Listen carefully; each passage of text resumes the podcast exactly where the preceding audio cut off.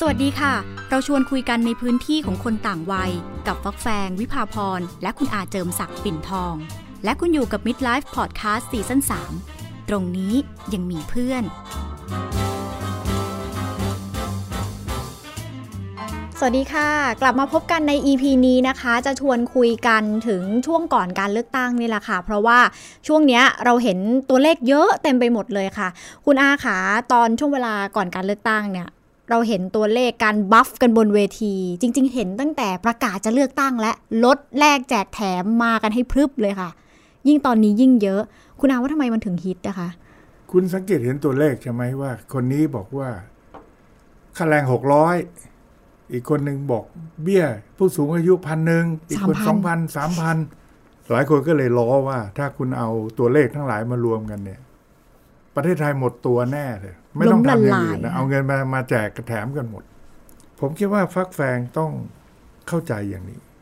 ว่าทุกคนนะครับ ถ้ามีใครเอาของมาให้ มาแจกฟรีๆเนี่ย ที่เขาคิดว่าฟรีเนี่ย เขาก็ชอบ สังคมไทยเป็นสังคมระบบอุปถัมภ์อืมมีความแตกต่างในชนชั้น มีความแตกต่างในสถานภาพสูงมาก ชีวิตชาวบ้านเนี่ยเขาคิดว่าถ้าจะให้เขาประสบความสำเร็จ หรือมีฐานะสถานภาพที่ดีขึ้นเนี่ยคงไม่ใช่เป็นเพราะตัวเอง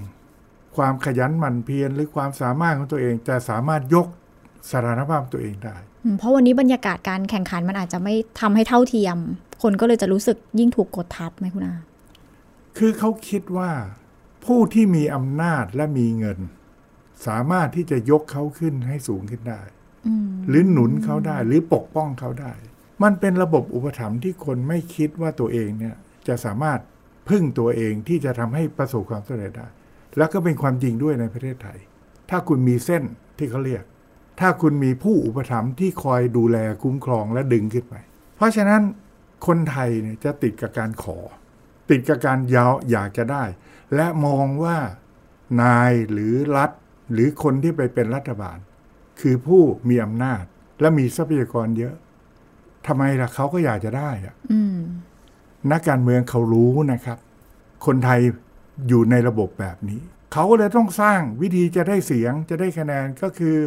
สัญญาว่าถ้าเลือกฉัน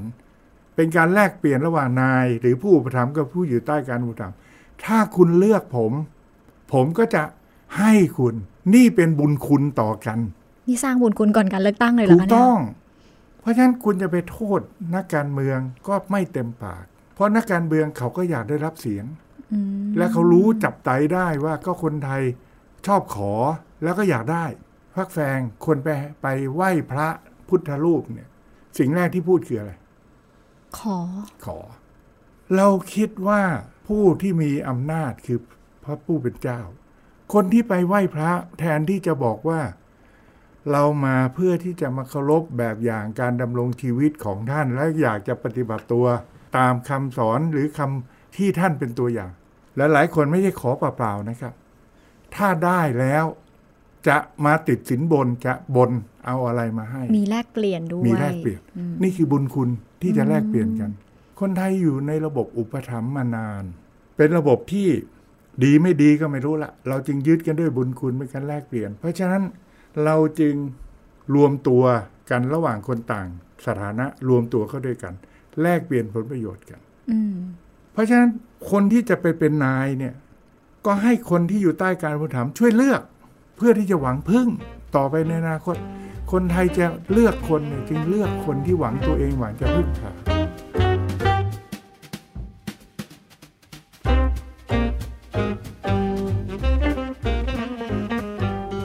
างตัวเลขพึ่งไม่ได้เลยคุณอา มันทะลุทะลวงแบบเป็นหนี้แน่นอนลืมตามา อันนั้นเขาก็แก้ตัวได้ เมื่อเขาเข้าไปยิ่งปัจจุบันนี้เขารู้ว่าพรรคการเมืองใดพรรคการหนึ่งไม่ได้จัดตั้งรัฐบาลเดี่ยวข้ออ้างง่ายมากก็เพราะว่าผมเป็นพรรคผสม ผมเลยไม่สามารถจะทำอย่างที่ต้องการได้ และสิ่งที่ผมสัญญาไว้มันอยู่กระทรวงนู้น ผมไม่ได้ผมไม่ได้ดูแลกระทรวง ถึงดูแลกระทรวง ผมก็ทำไม่ได้ เพราะพรรคผสมต้องมติคณะรัฐมนตรีโยน บาปไปที่อื่นมันก็จบข่าวที่แล้วก็สัญญาป่ะ แจกไหมเมื่อเลือกตั้งครั้งที่แล้ว แล้วเขาทำกันสักเท่าไหร่ มีเยอะเป็นพักใหญ่ในรัฐบาลมีทำไม่ได้ก็เยอะ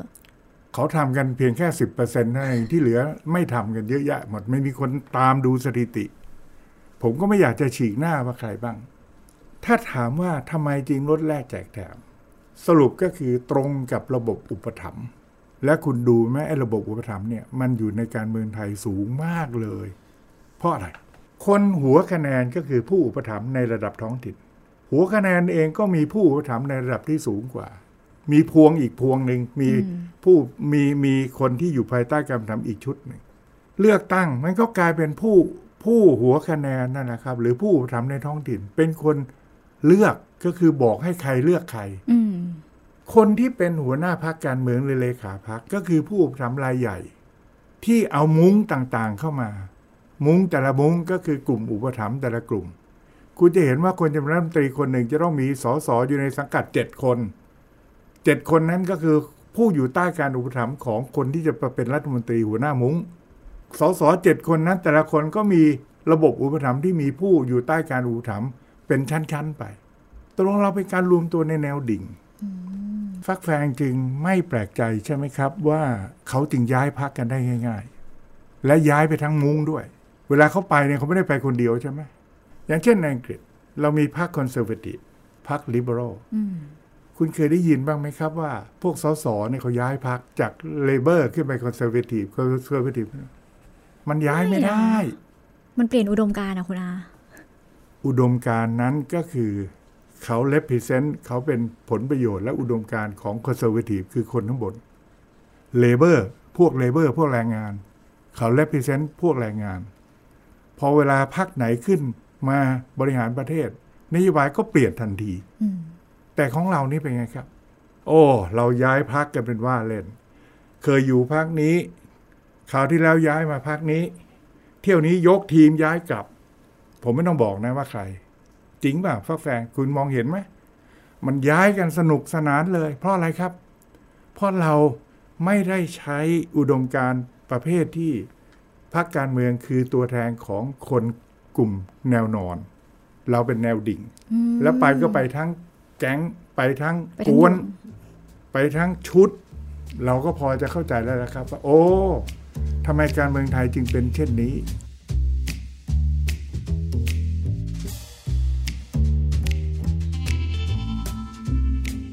ท่ามกลางการเมืองไทยที่ไปในแนวดิ่งเนี่ยนะคะ แล้วก็ลดแลกแจกแถมที่หลายคนอาจจะมองว่าเป็นประชานิยมหลายโครงการเนี่ยนะคะ เราทำยังไงคุณอาให้เราทะลวงออกไปจากจุดนี้ได้ เราต้องยืนอยู่บนความจริงแบบไหน เออ ไม่ง่าย เมื่อประชาชนยังติดอยู่กับระบบอุปถัมภ์อยากจะขออยากจะได้คำถามคุณเป็นคำถามดีแต่ยากว่าแล้วเราจะแก้ไขปัญหานี้อย่างไร ผมคิดว่าอย่างนี้ ถ้าคุณจะแก้ไอ้ระบบอุปถัมภ์คุณลองนั่งสังเกต ในเมืองกับชนบท ระบบอุปถัมภ์ไหน เข้มกว่ากัน ชนบท ชนบท ในเมืองระบบอุปถัมภ์มีแต่น้อยกว่า เพราะอะไร เพราะในเมืองมีโครงสร้างพื้นฐานมีระบบ ให้เขาพึ่งระบบได้ คุณขาดน้ำคุณก็ร้องการประปา ไฟฟ้าราคาแพง คุณก็ร้องแลกแหกกระเชอว่ากฟผไปคำนวณมี reserve เกินมากเกินไป คุณมีระบบ คุณเปิดสวิตช์มีไฟมา ลูกจะเข้าโรงเรียนมันก็มีระบบ แต่คนที่อยู่ในต่างจังหวัด มันต้องอาศัยผู้มีอำนาจและผู้มีทรัพยากรอืมต้องวิ่งเต้น ไม่รู้คุณเป็นเด็กต่างจังหวัดหรือเปล่า ผมเนี่ยเป็นเด็กต่างจังหวัด มันต้องมีผู้ที่คอยคุ้มครอง ผู้ที่เราวิ่งเต้นได้ใช่ไหมจะฝากลูกเข้าโรงเรียน มีปัญหาเรื่องนั้นเรื่องนี้ไปหาคนนั้นคนนี้ มันกลายเป็นขึ้นตัวบุคคล ใช่ค่ะอันนี้ถ้าถอดจากเรื่องนี้มาเป็นนโยบาย คุณถามว่าจะแก้ปัญหาไอ้เรื่องลดแลกแจกแถมไอ้เรื่องระบบอุปถัมภ์ยังไง คุณต้องสร้างระบบ ถ้าคุณมีระบบสวัสดิการ แทนที่จะจะให้เบี้ยยังชีพพันหนึ่งหรือสองพันหรือสามพันแล้วปีหน้าก็ว่ากันใหม่เสร็จแล้วเลือกตั้งข้างหน้าเราก็มาสู้กันที่ตัวเลข อันนั้นขึ้นอยู่กับตัวคน ที่ได้อำนาจแล้วจะให้เท่าไหร่ แต่ถ้าเป็นระบบถ้าระบบสวัสดิการ ข้าราชการเขามีระบบสวัสดิการ ที่หักเงินเดือนและรัฐเติมอีกส่วนหนึ่ง นี่คือระบบใช่ไหมแต่ถ้าคนแรงงานอิสระอีกยี่สิบล้านคน ไม่มีอะไรแบบนี้เลยมันไม่มีอะไรอย่างนี้คุณสร้างระบบ คุณเก็บเขาตอนรายจ่ายใส่ชื่อเขารัฐเติมอีกส่วนหนึ่งแล้วถึงเวลาเอาเงินไปใส่กองทุนในชื่อเขา และพอคุณสูงอายุขึ้น ก็คืนเป็นบำนาญทุกคนมีบำนาญตกลงคุณไม่ต้องมีเบี้ยยังชีพ หรือเบี้ยยังชีพจะ ลดความสำคัญลงทันทีเลย เพราะมันมีระบบ structure หรือ infrastructure หรือโครงสร้างหรือระบบที่สร้างไว้เป็นระบบอย่างถาวร ที่ให้มันเกื้อกูลและให้มันอยู่ได้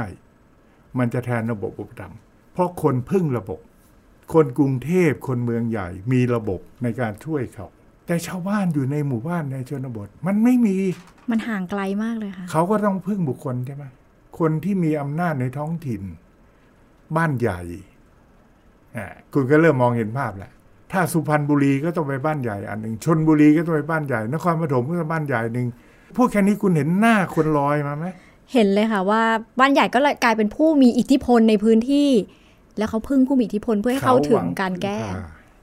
แล้วเขาไปเขาไปถึงบ้านใหญ่เขาว่าไงขอเบรกแป๊บนึงได้ไหมคะไฟหลุด หนูกลัวว่าเราดันทุลังไปมันจะไม่สวย พูดถ้าไฟหลุดเลย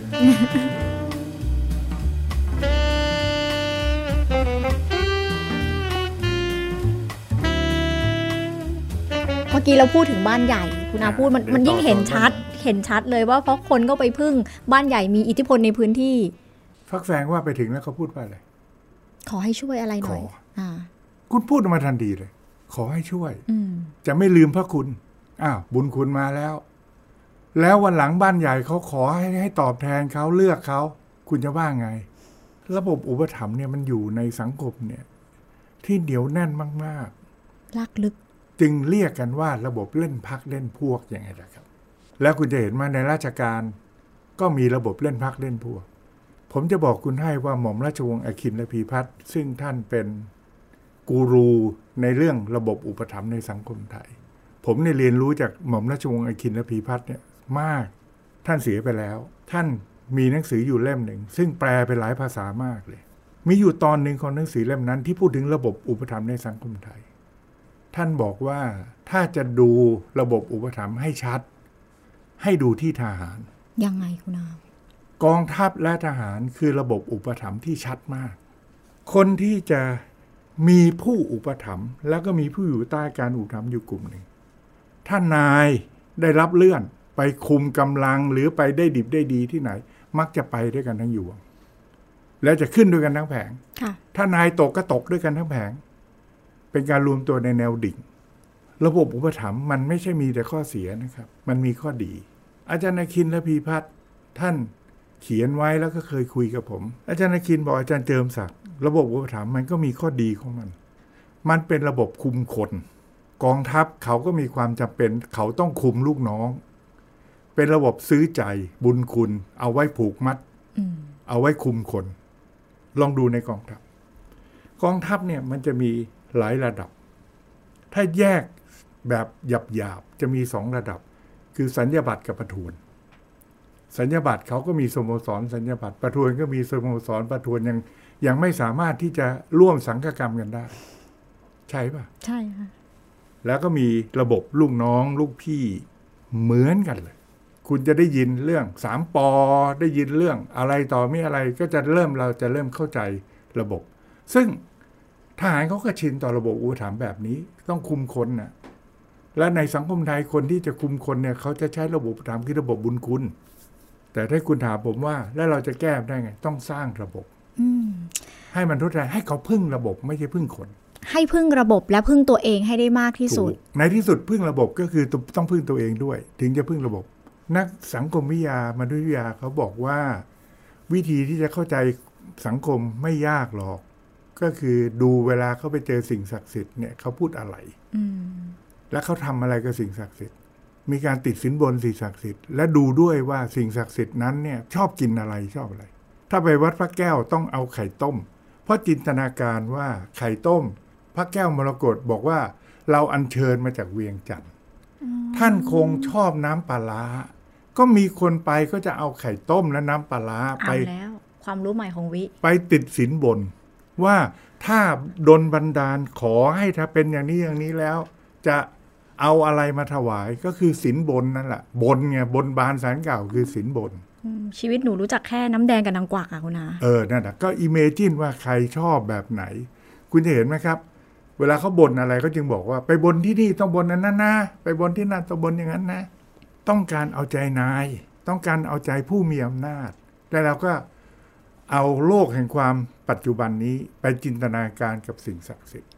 และคนไทยเนี่ยเวลามองต่างชาติ เราก็แบ่งเป็นชั้นเหมือนกัน เรามองแขกอินเดียอ๋อมองนิโกร มองจีน แต่มองฝรั่งเหมือนกันไหมคิดว่ามีคนคิดว่าไม่เหมือนอะเรามองไม่เหมือน เรามองฝรั่งเนี่ยจะสูงกว่า แต่คนในรุ่นหนูอาจจะรู้สึกว่าเท่ากันไงคุณอา แต่หนูก็รู้สึกว่าเอออาจจะมีแหละ มันฝังลากอยู่ว่าไม่เท่าโถคุณฟักแฟงลองไปดูในโซเชียลมีเดียที่เขาส่งกันสิคำพูดมันบอก แม้แต่ฝรั่งยังชม มันแปลว่าอะไรอ๋อแปลว่าอาจจะยกย่องให้เขาดีหน่อยดีกว่าถูต้องอย่างนี้ใช่ไหมคะเขาดีกว่าอืมแล้วเราชอบมากเลย อะไรก็ตาม ฝรั่งเขายังชม ฝรั่งเขายังทำแบบเรา เราจะชอบอืมแต่ไม่มีใครยกหรอกครับ ว่าคนซูดานยังทำเหมือนเรา หรือคนซูดานยังชม สมัยก่อนเราก็มองญี่ปุ่นต่ำอืมแต่เดี๋ยวนี้ญี่ปุ่นเริ่มยกสูงขึ้น เราเองก็มองแต่ละชาติแตกต่างกัน เพราะอะไร เพราะเราเนี่ยอยู่ในสังคมที่มีความแตกต่างอืมโดยสรุปก็คือ เพราะความแตกต่าง เพราะความระบบอุปถัมภ์ที่เราหวังขอหวังพึ่งพา ก็เลยมีนักการเมืองที่หวังจะได้คะแนนค่ะก็เลย สู้กันที่ตัวเลขว่า ฉันจะให้เท่านั้นเท่านี้ ถ้าเลือกเราเป็นผู้มีอำนาจ เราไปสามารถจัดสรรทรัพยากรของประเทศได้ เราจะมาให้คุณนะอืมแล้วก็ดันมีพรรคการเมืองบางพรรคในอดีตด้วยซ้ำก็เพราะว่าภาคนี้ไม่เลือกเรา เราก็เลยไม่ไม่ให้ เราก็เลยให้พรรคที่จังหวัดที่เลือกเรา ตอบแทนบุญคุณเฉพาะเขตมันชัดไหมครับ ก็ชัดเจนอยู่หลายเรื่องนะคะ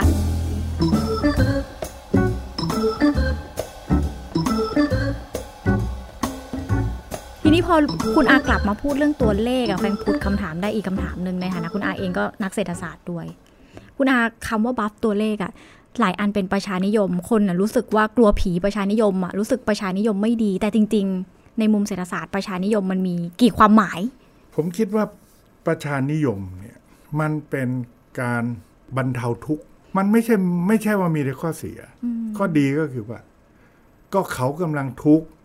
เราก็ต้องสงเคราะห์บรรเทาทุกข์ แต่คุณต้องแยกระหว่างบรรเทาทุกข์กับพัฒนาค่ะ relief and development ถ้า development ก็คือการพัฒนา การพัฒนาคุณต้องเอาเงินนั้น ไปสร้างการลงทุนสร้างโครงสร้างพื้นฐาน สร้างการศึกษาวิจัยเพื่ออนาคตมองไกล แต่ถ้าคุณ relief คือคุณแจกเงิน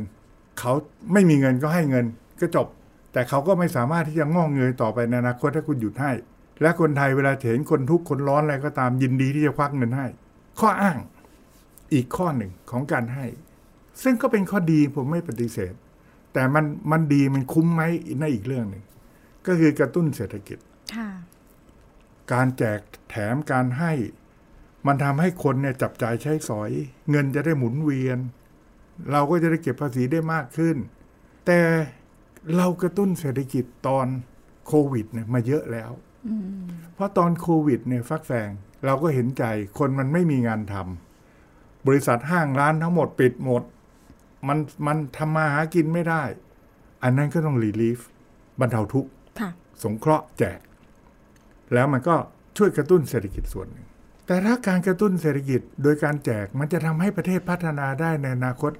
มันก็เป็นเศรษฐศาสตร์ที่ง่ายมากเลย ไม่ต้องทำอะไรแล้วครับ กูก็แจกไปเรื่อยๆเก็บเงินมาแล้วก็แจกไปเรื่อยๆไม่ต้องทำอะไร การกระตุ้นเศรษฐกิจมันช่วยในบางเวลา เพราะคุณแย่ผมว่าผมเป็นนักเศรษฐศาสตร์ เลยต้องพูดความจริง เราต้องการให้รายได้ประชาชาติของเราโตขึ้นคำว่ารายได้ประชาชาติก็คือการที่เอาคนในประเทศเอาเงินมารวมกัน รายได้ของคนทั้งประเทศรวมกันเนี่ยมันโตขึ้น เราต้องการงั้นค่ะการแจกมันช่วยกระตุ้นเพียงแค่บางครั้งบางคราว แล้วเราก็บอกว่าเขาได้ซื้อของหมุนเวียนก็ขึ้น แต่มันมีวิธีที่ยั่งยืนและในระยะยาวกว่า ก็คือการลงทุน การลงทุนเพื่อสร้างศักยภาพของแรงงาน ศักยภาพของการผลิต ให้มีประสิทธิภาพได้แข่งขันกับต่างประเทศได้ และสามารถส่งออกได้ มันทำให้เรามีรายได้เงินตราต่างประเทศด้วย สามารถส่งไปขายต่างประเทศ มันก็มันก็จะทำให้ประเทศมีรายได้มากขึ้นของคนทั้งประเทศที่เรียกว่า GDP หรือรายได้ประชาชาติสูงมากขึ้นฟักแฟนลองคิดดูสิว่าจะเอาแบบไหน วิธีง่ายๆ คือแจกลูกเดียว แล้วบอกว่าเพิ่มรายได้เศรษฐกิจ เพิ่ม GDP เพิ่มรายได้ประชาชาติ มันไม่มากหรอกครับ แต่ละเงินเรามีจำกัด ถ้าเราไปลงทุน เพื่อ ให้เกิดผลผลิตงอกเงย เพื่อประสิทธิภาพ ศักยภาพในการแข่งขันกับต่างชาติ มันจะดีขึ้นกว่าไหม การท่องเที่ยวก็เป็นการส่งออกประเภทหนึ่ง เพราะว่าแทนที่เราจะส่งสินค้าให้เขากินต่างประเทศเข้ามากินในประเทศเข้ามาใช้ในประเทศ ก็เป็นการส่งออกไปอย่างหนึ่ง เพราะฉะนั้นการแจกไม่ใช่ไม่ไม่ใช่ว่าไม่มีต้นทุนนะครับ ต้นทุนคือคุณเสียโอกาสในการที่จะลงทุน ที่จะสร้างที่จะวิจัย ที่จะพัฒนาเทคโนโลยีด้วย คนไทยเนี่ยเสียอยู่อย่างหนึ่ง ทั้งภาครัฐและเอกชน เราชอบลงทุนประเภทระยะสั้นให้ได้ผล ตีหัวเข้าบ้านเร็วๆ คนไทยไม่ชอบแหละครับรีเสิร์ชกันยาว 10 ปีกว่าจะได้ผล คุณจะเห็นว่าฝรั่งมีข้อดีตรงนี้นะครับ เขาเนี่ยอดทนศึกษาวิจัยค้นคว้าของใหม่ กว่าจะได้ผล 10 ปี แล้วตอนนั้นน่ะมันมีรีเทิร์นเป็นกอบเป็นกำขึ้นมา อีก 10 ปี แต่รัฐบาลไทยไม่ทำแล้วครับ ทำอย่างนั้นเนี่ยทำไปเดี๋ยวเปลี่ยนรัฐบาลคนอื่นมาเคลมว่าเป็นของเขา แล้วเขาเคลมแน่ เดี๋ยวไม่ได้ใจไงคะอ่าเดี๋ยวไม่ได้ใจประชาชน ขณะเดียวกันเอกชนก็ไม่ชอบ บริษัทที่ลงทุนสิบปีก็จะได้ ไม่คุ้ม เราตีหัวเข้าบ้านดีกว่า สมัยผมหนุ่มๆ หลังสงครามโลกครั้งที่สองมา แล้วผมเป็นเด็กๆโตขึ้น ฟักแฟงจะได้ยินถ้าอ่านประวัติศาสตร์ เราจะแข่งกับญี่ปุ่น เพราะญี่ปุ่นโดนสงครามโลกครั้งที่สองระเบิดลง ฮิโรชิมานางาซากิ พังพินาศเราบอกว่า โอ้ เราเราสู้กับญี่ปุ่นได้ ถัดออกมาเราบอกว่า เราสู้กับเกาหลี ไต้หวัน สิงคโปร์เดี๋ยวนี้เราก็บอก โอ้อย่าไปสู้กับเขาเลยเขานำไปแล้วค่ะเขานำไปแล้ว ตอนนี้เราเริ่มสู้กับใครครับหนูเวีว่ายดนาม อย่างแรกคุณอาเราสู้กับตัวเองก่อนตอนเนี้ย แต่เราจะเทียบไงว่าเรากำลังคู่แข่งของเราคือเวียดนามเขมรต่อไปก็จะสู้กับพม่าค่ะ ผมว่าเพราะเราเนี่ยคิดแต่เฉพาะหน้า นักการเมืองก็จะเอาคะแนนเสียงโดยเฉพาะหน้า จึงลดแล่แจกแถม แล้วก็คนไทยก็ชอบด้วยว่า โอ้ แต่ผมไม่โทษชาวบ้านนะ ชาวบ้านเนี่ยอยู่ในระบบอุปถัมภ์มานาน และพูดตรงๆนะครับ เขาเนี่ยคิดว่าเลือกใครชีวิตเขาก็เหมือนเดิม เพราะฉะนั้นใครที่สัญญาว่าจะให้หรือให้แม้กระทั่งซื้อเสียง แจกเงินรับไว้ก่อน เพราะคิดว่า เลือกใครก็เหมือนกันทำไมฉันไม่เลือกไอ้คนที่เขาแจกเรา หรือเป็นผู้อุปถัมภ์เป็นนายเป็นคนที่คอยดูแลผู้อุปถัมภ์เรา จบแหมแต่ว่าแฟนว่าวันเนี้ยถ้าใครได้ฟังคุณอาก่อนไปเลือกตั้งอะแล้วก็บนความหวังที่เราเราไม่อยากเหมือนเดิมอีกต่อไป เรากำลังจะบอกว่าลดแลกแจกแถม ถ้าฟังคุณอาเจิมศักดิ์ก็คือไม่ใช่ไม่ดีทั้งหมด แต่เราอาจจะต้องดูว่าจะแจกอะไรแบบไหนที่จะทำให้สร้างระบบ สร้างระบบให้เราพึ่งระบบและพึ่งตัวเองได้ และเปลี่ยนประเทศไทยจากวันนี้นะคะ เราจบ EP นี้แค่นี้ให้ไกวประกอบการตัดสินใจก่อนการเลือกตั้งแล้วกันนะคะ สวัสดีค่ะไทย PBS Podcast แค่ฟัง ความคิดก็ดังขึ้น